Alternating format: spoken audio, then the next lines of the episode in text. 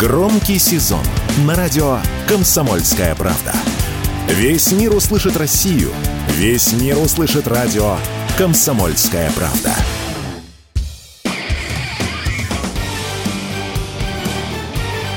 Говорит полковник. Нет вопроса, на который не знает ответа Виктор Баранец. Разговоры о выделении денег Израилю и Украине внесли большой раскол в э, американский конгресс. В чем суть раскола. Как уже знают наши радиослушатели и читатели, Конгресс утвердил финансовую помощь Израилю в размере 14 миллиардов. Фишка в том, что раньше некоторые конгрессмены настаивали на том, чтобы Байден вот эту финансовую помощь Израилю и Украины загрузил в один пакет. Республиканцы были категорически против. Что же сейчас получается? А сейчас получается, что теперь уже и демократы против того, чтобы это все было в одном пакете. Но здесь еще есть один очень интересный момент, на который не всегда обращают внимание читатели и радиослушатели. И в чем же фишка этого момента?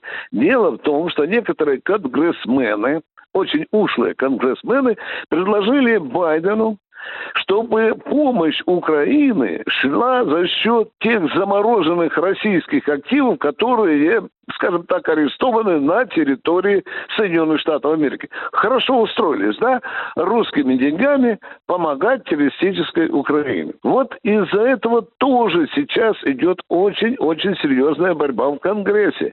И она по мере приближения президентских выборов э, в Соединенных Штатах Америки будет еще больше нарастать. Вот таким любопытным образом, даже неожиданным образом, даже политическая судьба Байдена зависит зависит и от денег для Украины. Раскол между демократами и республиканцами нарастает. Байден маневрирует. Байден говорит, вы знаете, если вы даже заблокируете там мое решение отправить на Украину 60 с лишним миллиардов долларов, я все равно найду средства для того, чтобы самому принять решение и отправить эти деньги на Украину. Короче, деньги для Украины стали каким-то политическим реактивом, который раскалывает Конгресс, усиливает свары в этом э, органе, чрезвычайно важном органе, который, в общем-то, рулит э, крупным американским процессом. Ну, а что же в итоге? Что же в итоге?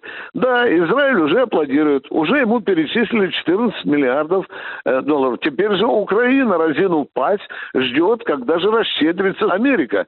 А оно что-то не получается. И чем больше длится свара, тем больше понятно, что и в американском конгрессе, и даже в американском обществе все больше и больше зреют негативные настроения, касающиеся финансовой, да и оружейной помощи Украине. Виктор Баранец, радио «Комсомольская правда», Москва.